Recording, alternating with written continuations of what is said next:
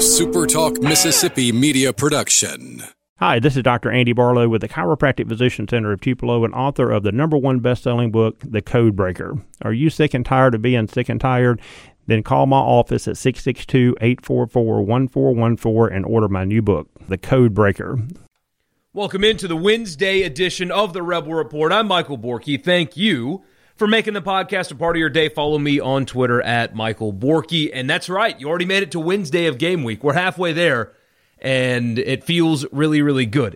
A little bit of rain outside right now, but the weather this weekend, by the way, if you're going to the game, I don't know if you've looked at the forecast yet, it is going to be stunning.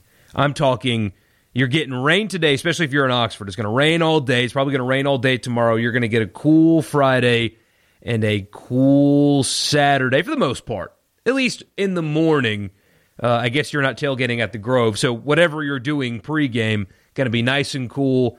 High of 80 and partly cloudy for kickoff in Oxford on Saturday. That's amazing. And not so amazing news last night. There's some drama now. This Otis Reese situation is uh, starting to get ugly. And uh, we'll give you all the details coming up, as well as a look at the depth chart. I know those things are written in sand. You shouldn't take too much into looking at a depth chart, but I know people love it. So we're going to look at it as well and break that down for you. At least the things that stood out to me when looking at Ole Miss's depth chart. But first, I want to remind you the podcast is brought to you every single day by LB's just across from Kroger on University Avenue. It is going to be raining, so next couple of days, maybe not the best to stand behind the grill, so let LB's do the cooking for you.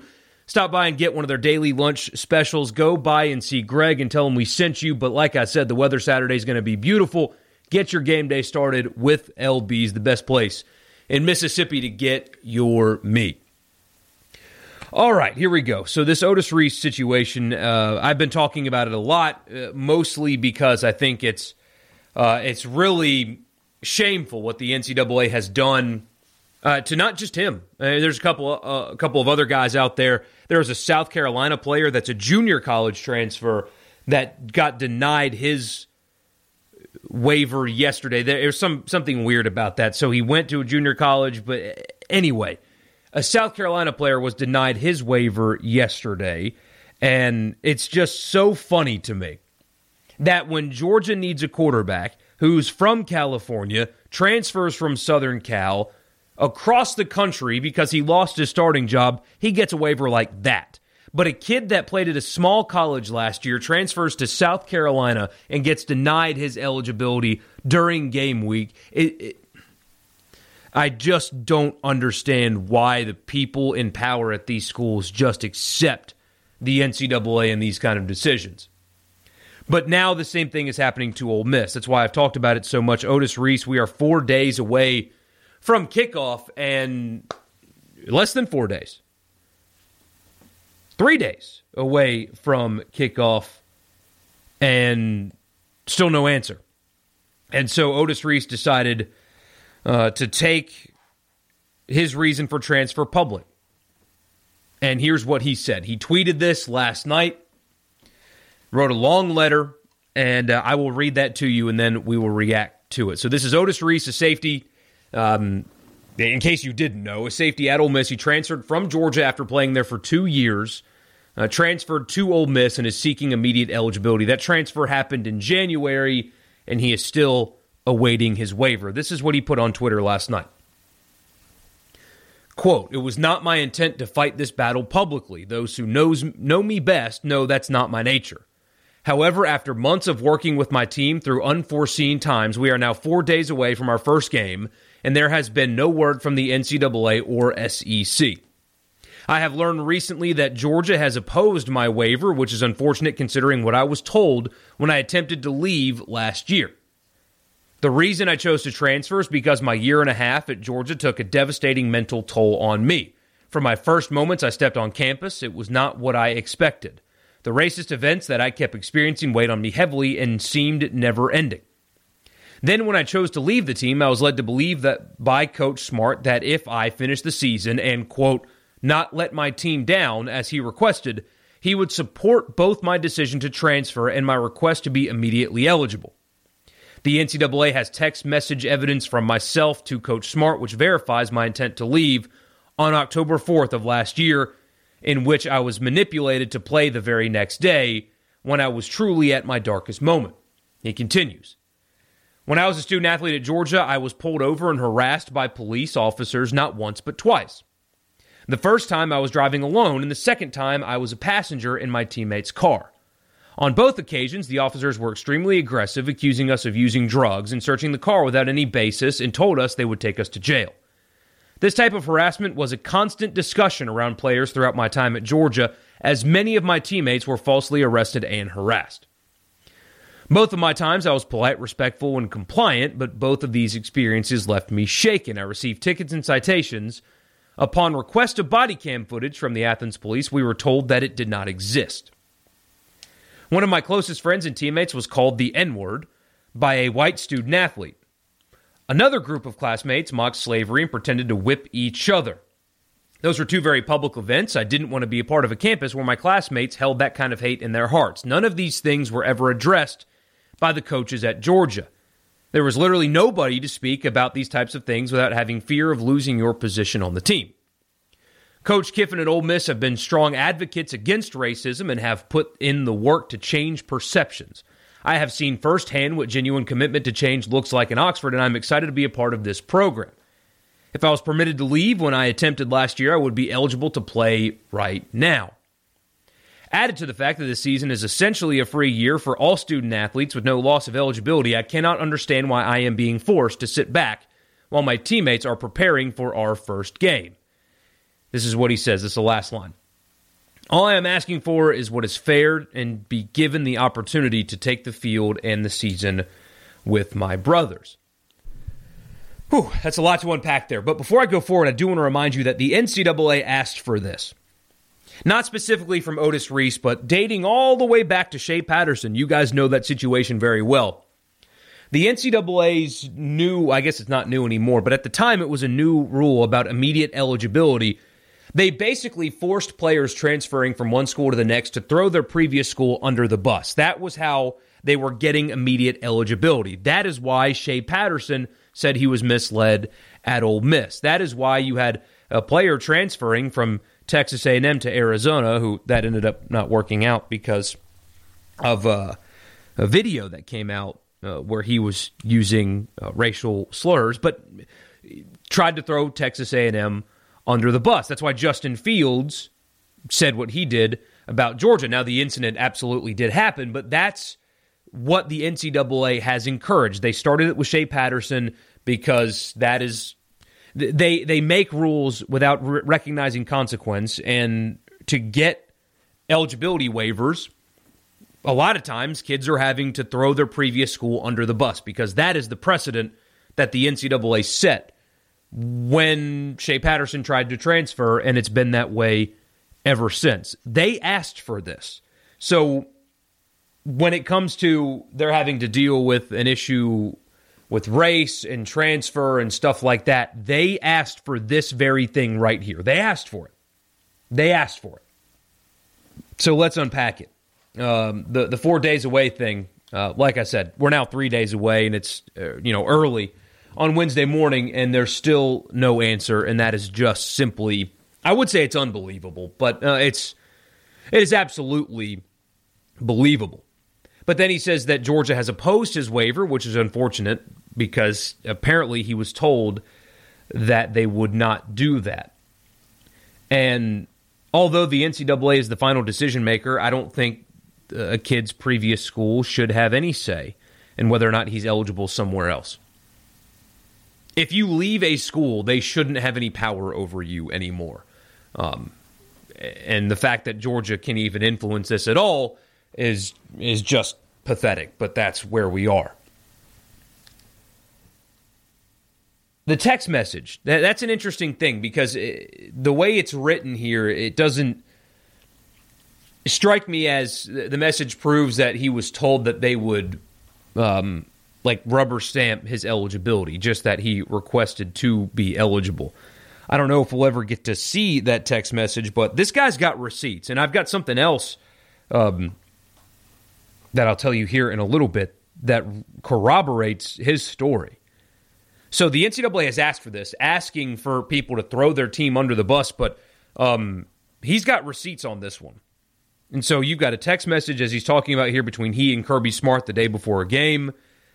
You've also got when he talks about uh, the police and how he was pulled over twice, one of which he was alone the other time he was with a teammate.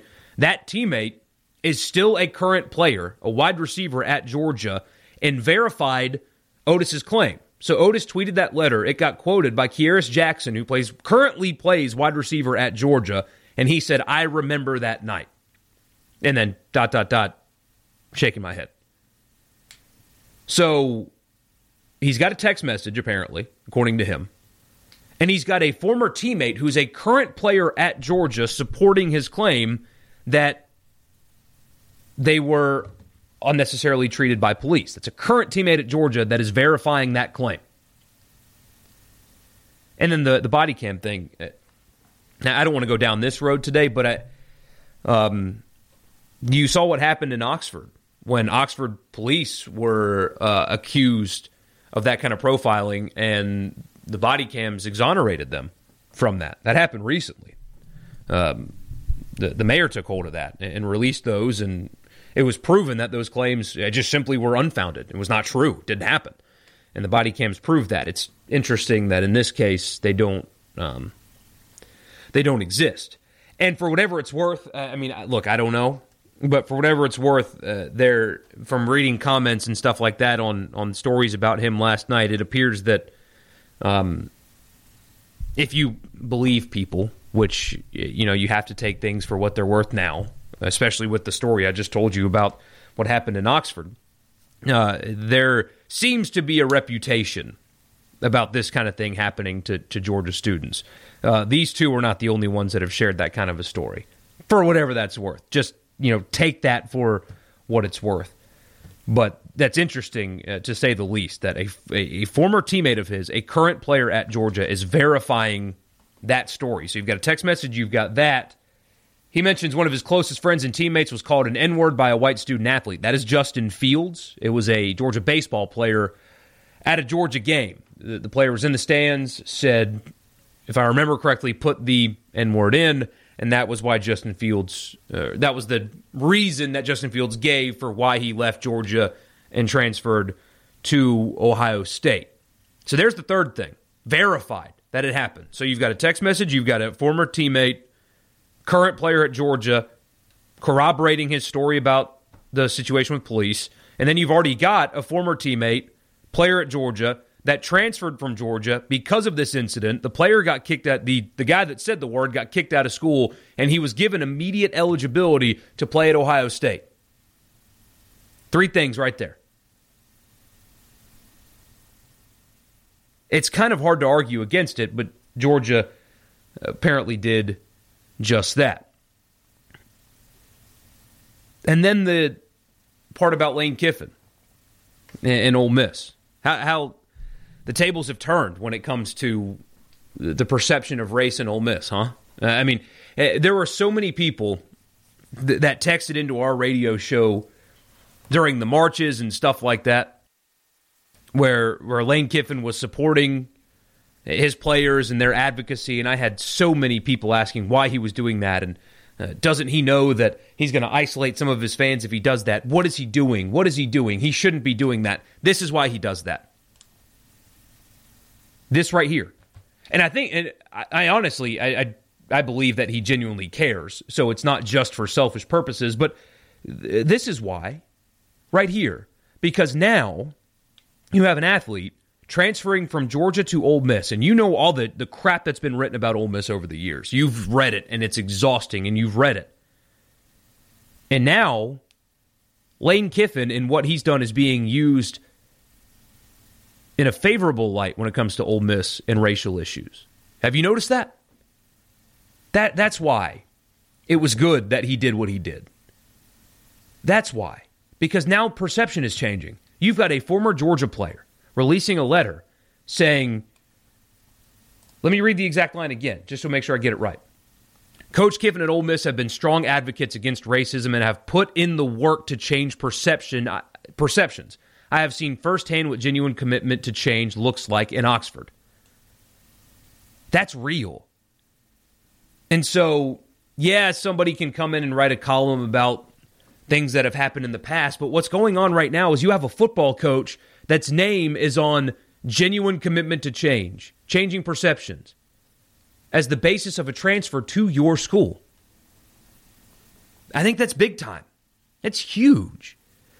And I think it's genuine coming from Kiffin. I think he really does support his players. I don't think it's just for selfish reasons. You've seen some other coaches uh, around the country do it just because they know they have to. Um, there's one in particular in Baton Rouge that kind of feels like he did it because he, he knew he had to. Doesn't feel that way in this case. And so if you're listening to this right now and, and you were one of those people, and that's okay, I'm not telling you you were wrong, but this is why your football coach was doing what he did. Because he's changing the perception of your school. He wants to make Ole Miss a national brand. He wants to make his program a nationally competitive program. But you have to change the perception to do it. And right here, you have a player that transferred away from Georgia to Ole Miss, putting that in writing. I think that's big time. But uh, that's just me. Georgia has responded to this, by the way, and here's what they said. We cannot comment on student athlete eligibility matters due to federal privacy laws, but we would be happy to share our full response to Otis Reese's waiver request if he provides a signed release allowing us to do so. UGA disputes any suggestion that it maintains an unsafe or unsupportive, racially insensitive environment. Um, that's interesting because, of course, Georgia's response is going to be you know, very crafted with lawyers and stuff like that. So I'm sure it's going to make them look very good. I'm curious as to what Ole Miss's play here is going to be. Do they release Georgia's response, or, or do they realize that um, it's going to be lawyered and manipulated to feed feed their narrative? So do you let that document get out? But at the same time, like I said, uh, there appear to be receipts here. I mean, Justin Fields transferred for a reason. And he got immediate eligibility for a reason. Now, you can roll your eyes and say it's really because he didn't beat out Jake Fromm, even though he should have, and he wanted to go play at Ohio State, but he was granted that waiver. That, that event absolutely did happen. And then you've got a current player at Georgia verifying another one of his claims in this letter. So, does that mean that they are fostering an insensitive environment? No, it doesn't mean that. I would say the same thing about Ole Miss, like the time those idiots uh, vandalized the James Meredith statue. That, that's not an indication of what Ole Miss is. That's a couple of losers that um, don't have functioning brains. Uh, that's what that was. That wasn't Ole Miss. And so to say that Georgia is fostering that kind of environment w- would not be fair. It would be hypocritical. But he does have events that actually happened that have been corroborated by a current player and a former player, and the NCAA has found that to be the basis of a waiver approval. So I don't, I don't know how much defense Georgia really has here. But on top of all of that, this never gets public if Georgia just supports his immediate eligibility. Georgia dug their own grave with this one. They're not playing Ole Miss. They won't play Ole Miss as long as Otis Reese is there. I mean, Ole Miss isn't going to the SEC championship in two years. They're not. So why deny that in the first place? It's a disgruntled kid. He's got some stories now. Let him go, and this never gets public. This is a misstep on Georgia's part. If they just rubber stamp it, this never gets public. And here's another player now talking about race when it comes to Georgia. They screwed up and I don't know if they can win this perception battle. Maybe I'm wrong. I don't, I don't know. But if they just rubber stamp this, they never see him again. He doesn't play, and nobody knows why he transfers, but now they all do. This letter made it everywhere last night. Everywhere. That's on Georgia. I said he doesn't play. I mean, he doesn't play against you. But either way, point still stands. Um, this is Georgia's fault here, and they've got to wear this today. By the way, your guys' uh, favorite attorney is weighing in on this now. Uh, he quoted an article about Otis Reese and uh, Here's what he said. Tom Mars said, What people are missing here is that Kirby Smart's unequivocal support would have caused the NCAA to rubber stamp Otis's waiver request. But whether it's Cade Mays, Ohio State's star quarterback, or Otis Reese, Coach Smart always seems to focus on pleasing the angry, retaliatory Georgia fans. Hmm. Now, I think Tom Mars is a snake oil salesman who is uh, remarkably transparent about what his end game here is, but um, it's not like that guy hasn't done a really good job of getting kids eligible and has, I mean, you guys know, uh, owned Ole Miss in the past. So he's obviously found a niche that is working for him. It's a lot to unpack there. And I guess the question is um, does any of this help? Does Tom Mars getting involved here in some capacity, maybe he's just tweeting, does Otis Reese uh, putting this on Twitter, does this help anything? And honestly, my gut says no. I, don't think it does. Um, my gut says no. Because if they don't have a decision by three days out from the game, there's nothing that could have been done that would have helped at this point.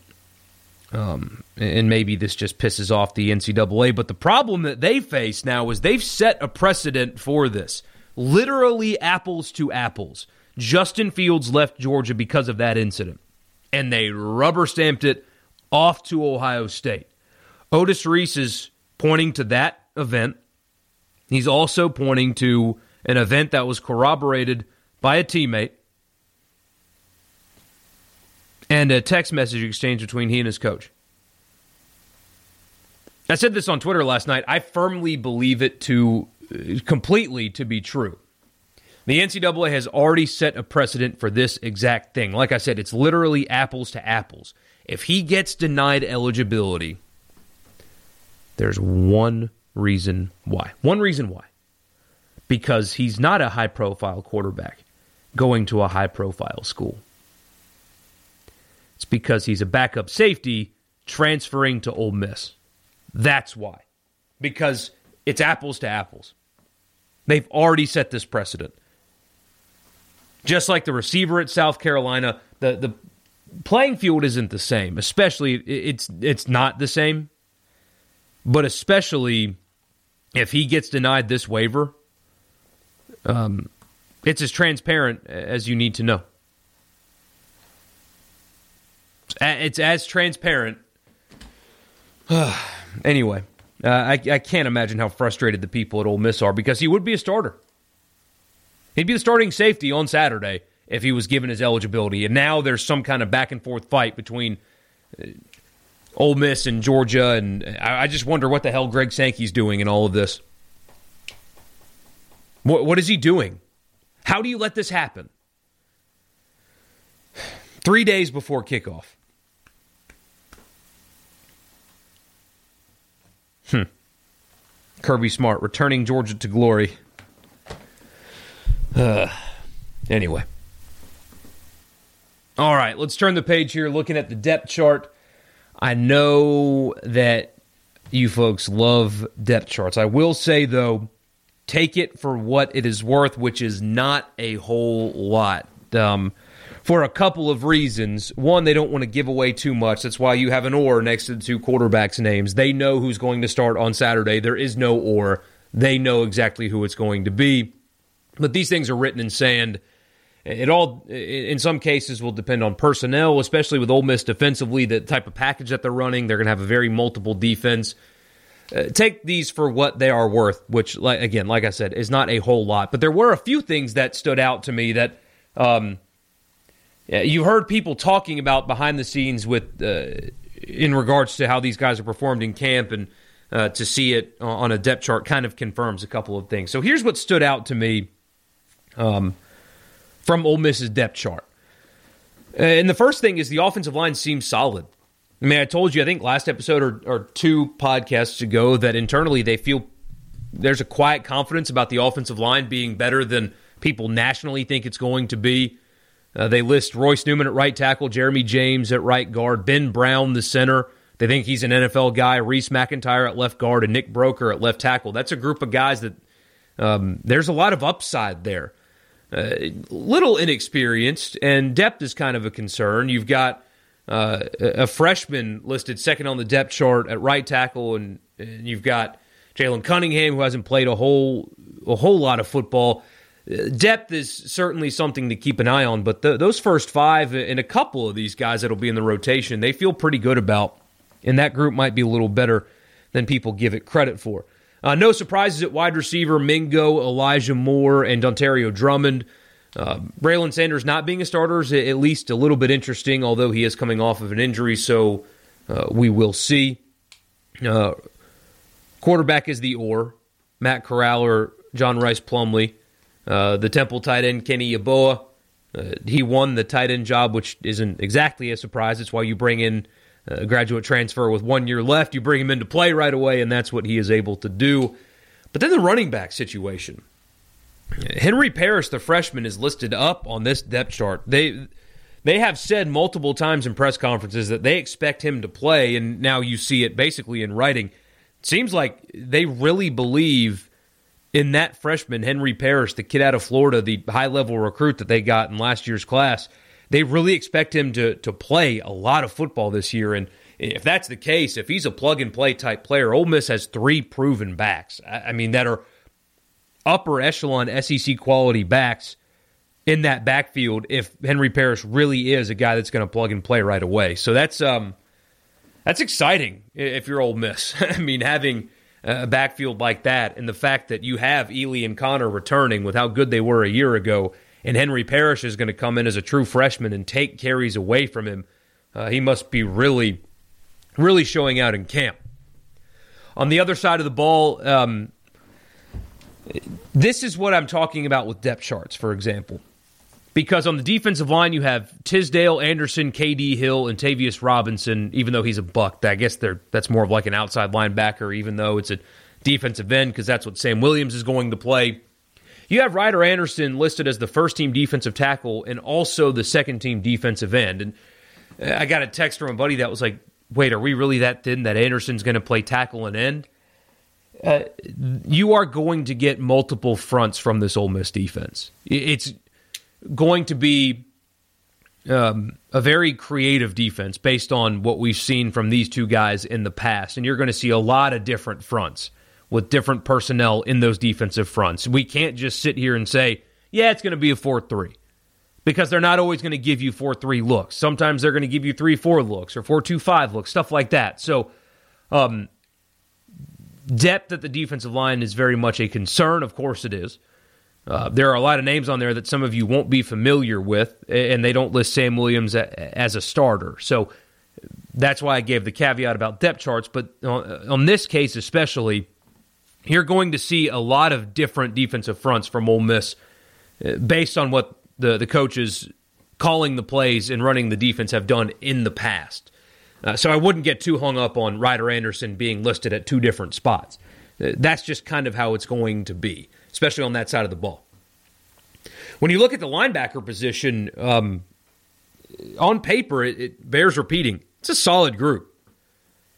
They don't have Momo Sanogo listed as a starter at the moment. Uh, Lakia Henry and Jock Jones are the guys they have listed as uh, your starting true linebackers. Ashanti Sistrunk is the other guy uh, next to Sanogo. That's a solid group.